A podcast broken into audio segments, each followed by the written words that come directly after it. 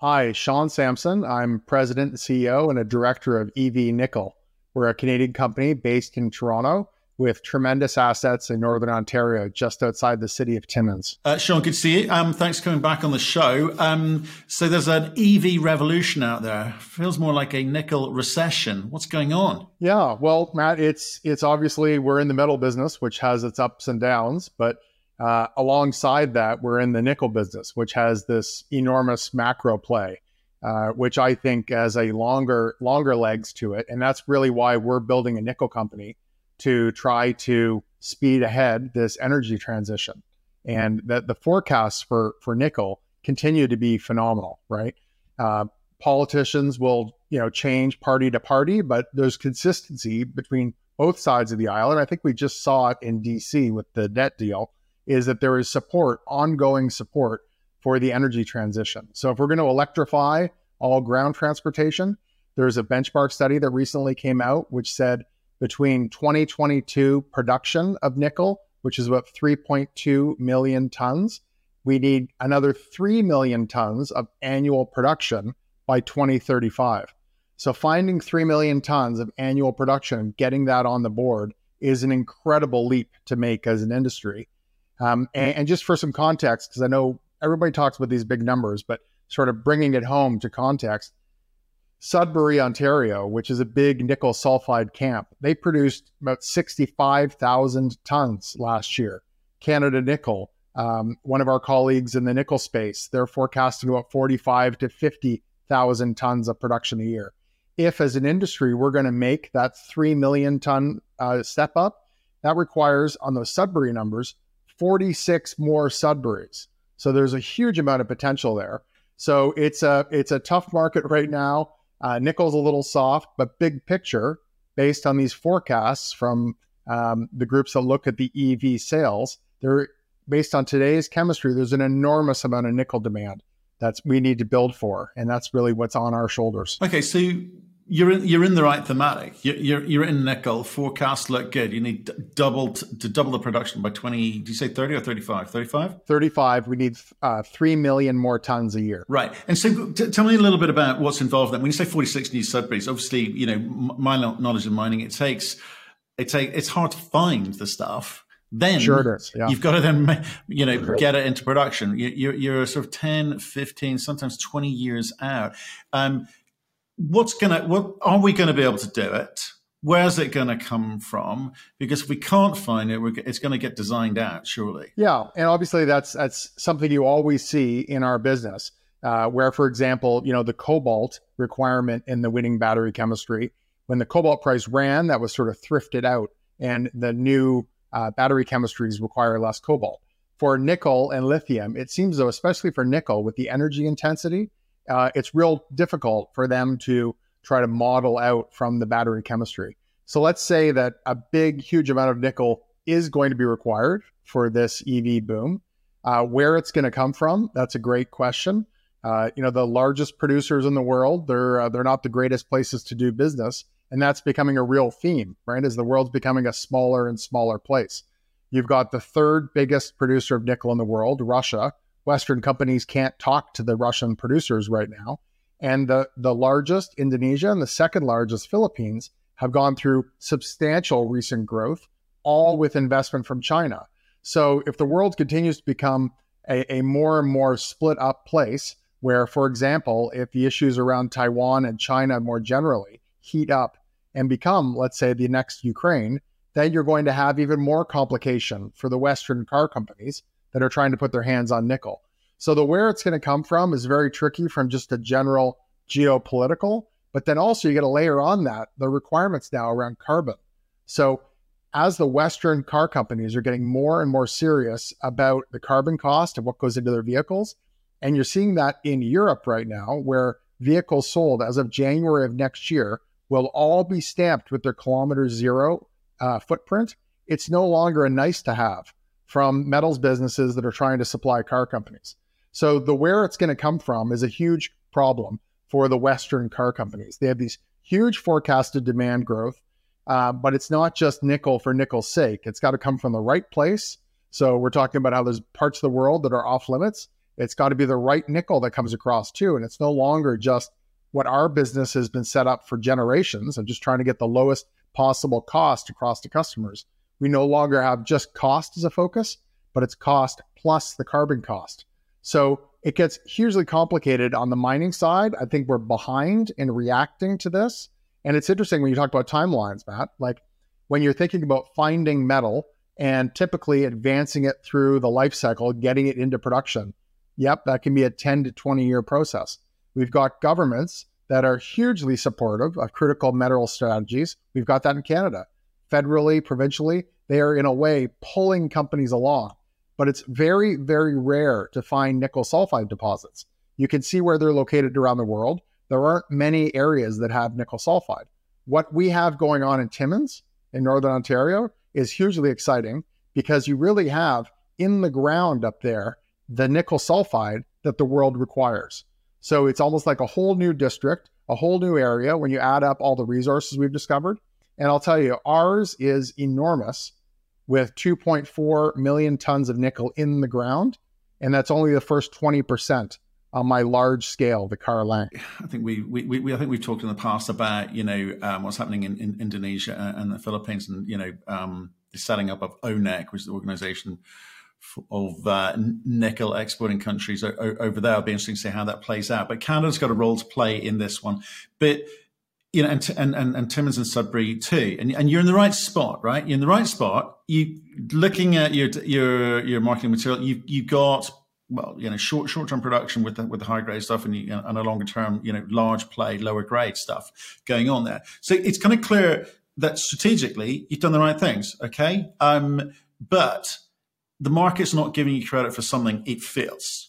I got to ask the question, you know, are you the right guy to be you know, heading this up? Yeah, that's a great question. So, and obviously, it's it's a question that needs to be asked. If, we take a step back, Matt, like we are, we're, we're crushing it on our deliverables, right? And and I think any independent viewer looking at what we've accomplished since we went out of the gate public at the end of 21, headed into a very poor market at the beginning of last year so last year we tripled our land package in a, in a very, very good deal we did with our neighbors who continue to be investors in ours. We tripled the land package and then we went out, we made three major discoveries, right? So we discovered the W4 extends deeper, and that's the new resource we came out with today. Uh, we discovered the large scale CarLang deposit, which is really a district sized deposit, mineralization that extends for 10 kilometers. And that's the resource we came out with earlier this year for the 2.41 million tons in the ground of just the first 20%. And then we made a great discovery uh, to our south on the Groves project, which is high grade mineralization down into bedrock. Kind of parked that one for a moment. We're hoping to get back in and do a bit of work later this year. But Matt, if I look back, and it's obviously a great question, sort of, are we the right team? I would say that our team, especially our exploration folks out in the field, are the best in the business. And I, I think you can really back up that case with what we've achieved over the past year and a half. That said, the valuation of our company, public valuation, is extraordinarily low. And right now, and I realize every mining CEO complains about their valuation, but quite tangibly, if you look at the numbers of how we stack up versus, and looking at the CarLang, because these are the big numbers, the largest nickel sulfide projects in the world, we are, and we have it in our slides, we're the fifth largest undeveloped nickel sulfide project in the world. We're in Timmins, just outside town. We're at surface. We have a road to our project. We have power to our project. And ours is only the first 20%. We're just getting started up there. And we're the fifth biggest in the world. If you look at enterprise value per nickel, nickel ton resource in the ground, across that group of the 10 biggest projects, they trade for well over $200 per ton in the ground, and we trade for $1. So there's a massive disconnect on the valuation. It, it may be back on management, but frankly, I think if you judge us by what we've accomplished, um, I think any sort of independent viewer would say we're knocking it out of the park. There just has this epic mismatch between what we've accomplished, sort of the meat we're putting on the bones, and where the market has us valued at right now. So we're really trying to get the word out more to bring more people into the story because anybody taking a look at it recognizes that something's off in terms of where we trade. Right. Okay. Okay. I hear, I hear, what you're saying, but here's I've got to get got to push back on you on this one, right? Because it's all well and good having pounds on the ground. It's kind of like you know old school way of looking at that thing. You used to get credit for that. So whether you're valued at a buck in the ground or 200 bucks in the ground, um, is an indication of the mood out there in terms of what people think your ability to get it out of the ground is. Okay, because I think you like to quote it in how many cars, car batteries have we got sitting in the ground? It's, it's a big number but the economics have got to stack up too. So if you don't mind, let's look at the two projects, right? How do you get the high grade project into production? You're talking about in your marketing material three to four years away. And surely the kind of ca- capital outlay for that is going to be hard, let alone the billions of bucks it's going to take on the on the large low grade projects. So how do you come out? What's your strategy today? One, to survive, and two, to fund to go forward. Yeah. So they are two projects. So we have the W4 with the high grade in the ground. And I think today's news of putting out a resource in total across the three categories of having 2 million tons down there really gets us our legs under us in terms of turning that on to be able to fill a mill that would require, say, 1,500 tons per day. What seven mill? kilometers away, there's a permitted oh, operating oh, right. mill owned by one of our investors. So that's a great synergy if we can run our material at the local mill. And putting up that type of resource begins to justify, I think, and this will be subsequent work, the capital required to get that material out. And I'll tell you, 1% nickel within 500 meters of surface, that's the kind of mineralization that gets turned into a mine, especially when you've got a local processing option just down the road. So we have began permitting the W4 last year. That's one of the reasons we've got some, some basis behind the timeline we talk about. So we're going to be permitting that ore source and potentially be able to produce it with the local production with the local uh, concentrator. In addition, the same group, an investor of ours who owns the concentrator, owns another high grade deposit. At surface, it's three and a half kilometers away tremendous synergies for us to again be able to t- take more advantage of the underground development to get down to the W4 between those two deposits. But that high grade business Matt kind of stands on its own. Um, that's the type of mineralization. It starts with the mineralization. It's the type of mineralization that typically gets turned into mines. We're already permitting it and it's on a timeline. And having that local existing plant is a wonderful head start towards that production story. So that's the high grade. That's the high grade. The the low grade. Okay, so let's stay with stay with that. I, will go. I'll come to the low grade. I, I, want people to totally get, get this and understand it right. So so there's a local uh, local um, concentrator mill uh, facility owned by an investor of that. Sorry, an investor that's invested in your company. Right? Have discussions happened? Are they aware of what you want to do? Are they inclined to do something about it? Because obviously everyone's got their own drivers here. Sure. Yeah. So they're completely aware. Um, I think our incentives are aligned. I can say, and I have said before, the dynamic with that local mill is that they are opportunistic toll millers of gold gold ore down from Timmins. The way to make money with a mill is to run your mill all the time. The way to feed your mill all the time is with a local consistent ore source. So obviously there's there's a good setup there. Uh, they're again they're investors of ours and they are completely on the same page in terms of what we want to do.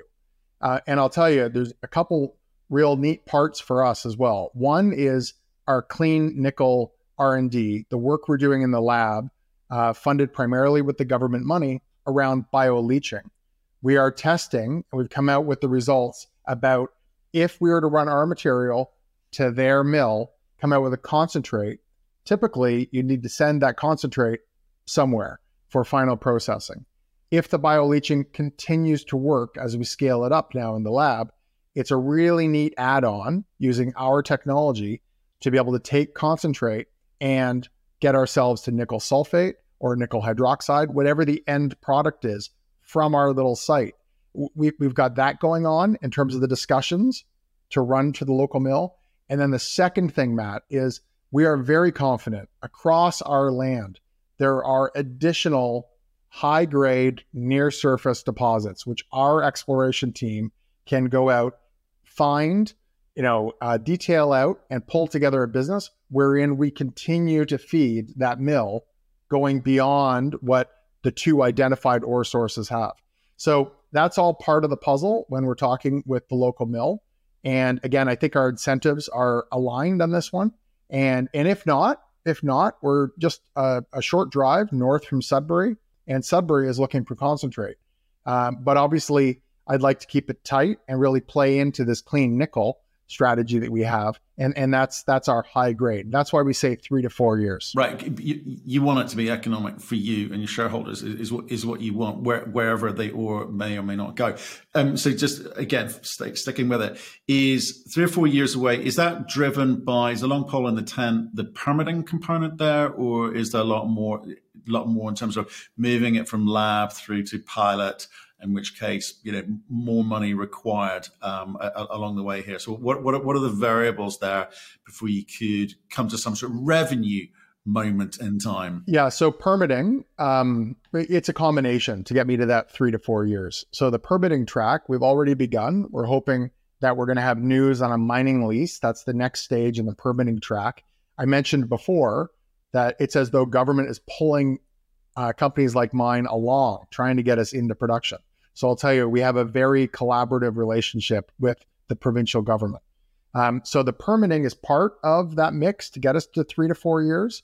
Also on that, uh, the bioleaching technology, uh, we're moving that along. We're going, we're bench scale testing right now. We've come out with preliminary results. We're optimizing that. Uh, second half of this year, we have sort of bigger and better bench scale. We'd anticipate then we move into. Can I ask, do you need it? Like, let's say it doesn't work for whatever reason. Let's just say shits and giggles. If it doesn't work, no. If it doesn't work, we're like every other nickel producer in the world. So it's it's it's a it's a bonus, not a necessity. Fine. Okay. Correct. Okay. Yeah. Cool. What else? What else is holding things up? Yeah. Uh, and then the other impediment is is your typical slog of we now have a resource, uh, a chunk of it's not in, indicated and measured. We would need to drill it off more. In addition to moving through the steps, you know, PEA, potentially PFS, FS. That takes time but it's all very doable for what we're talking about a simple underground mine all within 500 meters of surface but but but even a, dfs or an fs on what is a tolling agreement you know you, it's going to be much simplified absolutely yeah. study right okay okay so again not necessarily that would be on the ore source that would be on the on the W4, the, the mine. For sure. But what I'm constantly thinking here, a company valued like you are, which I think is nuts, but personal opinion, folks. Uh, you know, for for what you've got, it, it's a case of I'm trying to work out how much money you've got to spend, how much time it's going to take for you to get to a revenue source. Because we've seen a lot of companies in this market, very difficult for equities at the moment, right? It's not a nickel thing, it's not a copper thing, it's not it's not a lithium, it's it's a markets thing. Is changing their plan, either downsizing the kind of capex requirement on that plan or finding a, a quick, quicker route to revenue seems to be de rigueur at, at, at, the moment. Was this always your intent, or have you changed plans? No, this was so. I, what I'm describing is is the best of all worlds, right? I'm looking at um, permitting an ore source, which is near surface in sort of a brownfields area where there have been mines before, outside a very pro mining uh, town, a excellent jurisdiction with an existing permitting plant that already is, per, uh, sorry, processing plant, which is already permitted, operating, and has a tailings facility. So I don't think there'd be any better setup uh, to try to get a, a, discovered ore source into production. So it is de rigueur, but it's actually those are the pieces that were sort of on the table when we arrived. Should, should we, so is this just conscious of making sure every, every attention span is there? So W4 deposit, the higher grade project, we've got a sense of how you're coming at that. Um, updated MRE is uh, great, um, and maybe some sense of economics soon. We, we, we, shall we shall follow that story story eagerly. Let's talk about CarLang A Zone, which is obviously the much bigger play, but it's lower grade stuff. So again, for, for newbies to this one point uh, nickel doesn't sound like a lot. Yeah, it's it's low grade, and uh, as I've said before, I can't point to a mine in the world which is currently operating at that grade. But that said, others have pointed out that that grade can be economic. So we're sort of running in the wake of that work. Uh, we anticipate that ours should hold together One of the reasons is we're right at surface. We have minimal overburden. So there's actually a lot of outcrop. The, the second big reason would be uh, ours goes for 10 kilometers. So if you're going to set up a large scale operation, having material you can chew through for many decades is is a good setup to have. And, and the other real reason is we're just outside a functioning mining town on a road with power. We have wonderful infrastructure, and we think that these things could all add up to make that sort of grade 0.24 make that economic. And, and also, not just economic, but back to what I was saying before about this new world in which we're not just meant to be delivering nickel at the right cost, but also with the right carbon attached to it. We have an opportunity with the CarLang to have very low, low carbon attached to that. And that's really our trademark term, clean nickel. And all the work we're doing in the lab is feeding towards having the lowest possible carbon cost when we're into production on CarLang. Right, but it's an entire. It's not just an entirely different asset and and and, and grade and, and so forth. It's an entirely different um, mechanism you're going to need to fund that going forward. Because at the end of the day, someone's going to have to write. Go, going looking at your peers, uh, you know, look to Canada and Nickel just up the road. You know, got a similar sort of um, grade to you. They they are going to need a couple of billion bucks. They're going to need someone with a balance sheet to, to fund that.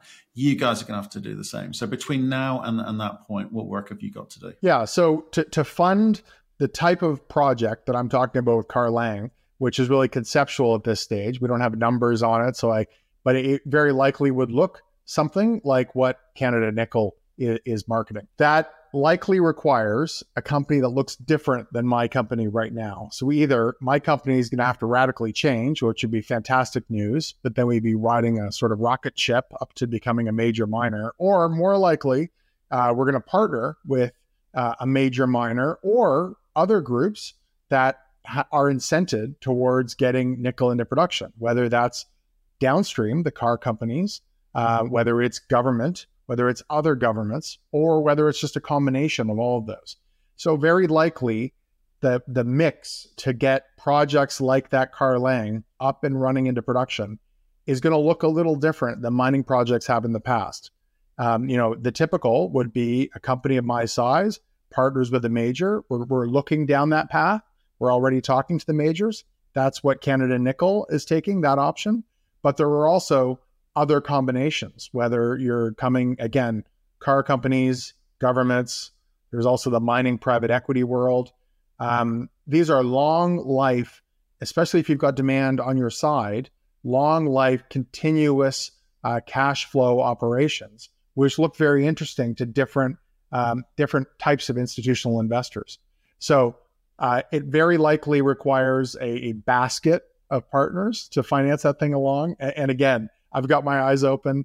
Uh, my little venture stock trading for as low as it is, it'd be a big jump for us to be running down a path on a multi-billion dollar project. But I'll tell you, uh, the phone rings when you come out with a resource like we did, uh, the fifth largest in the world. So it's definitely on people's radar. And again, like I was saying before, as the world becomes a much smaller place, already it's hard to find these nickel sulfide projects. In the area we're in, is ideal, checks a lot of boxes for people that are looking for this type of nickel project. Okay, look, your current shareholders um, maybe maybe fine with what you're saying. I, I, I, don't know, you know how you how you're communicating with them, but what's in it for me as a as a newbie to this story, looking in? You, you're talking some pretty big numbers there, and you know fifth in the world, and you know the, the, the two different types of styles of projects that you can you can come at and you're nobody's fool in, in the sense that you, you, understand how you've got to go about funding these things That you're a junior you're going to have to keep raising money uh, and, and build these things out me as a kind of retail investor looking at this thing i'm going to be going well is there a hockey stick return for this? Is is this thing going to jump? And what's going to drive that? Is it just market fundamentals, or is it something that you're going to do, or someone that you've been speaking to reacting to? I don't know what. I mean, what what should I be looking for to judge you? Well, I think right now we represent a pretty deep value play. Like again, when you when you look at identified and uh, identified and defined nickel resources in the world. Those are real numbers. You can begin comparing those. And, and again, we trade at such a deep, deep valuation mismatch from even the next one, which is three times our valuation, that there's likely some some room to grow there. But then if you if you take a step back and if a retail investor follows the grander EV plan and that rollout of EVs, if you believe in the escalation of EVs, in the growth uh, of EV sales numbers, and if you follow this concept that mine, that car companies have a difficult time pivoting to new technology, so locking in at a battery chemistry today's winner, which is nickel intensive, that means we're going to need a huge amount of nickel. If we need a huge amount of nickel, it comes back to the biggest nickel projects in the world. Go through that list, and we're by far the cheapest one. So I think those are the pieces that that bake into the uh, to the real call as to why we represent a wonderful investment opportunity. So I'm transparently saying there's many different routes that the CarLang, the big project, could be developed along. We're not entirely dependent on just one on, on one group of potential investors to partner along. But regardless of which track is taken on that large scale, right now, what it's valued at by the market is so, so discounted that if you believe in this macro trend, then this is likely to be moving along.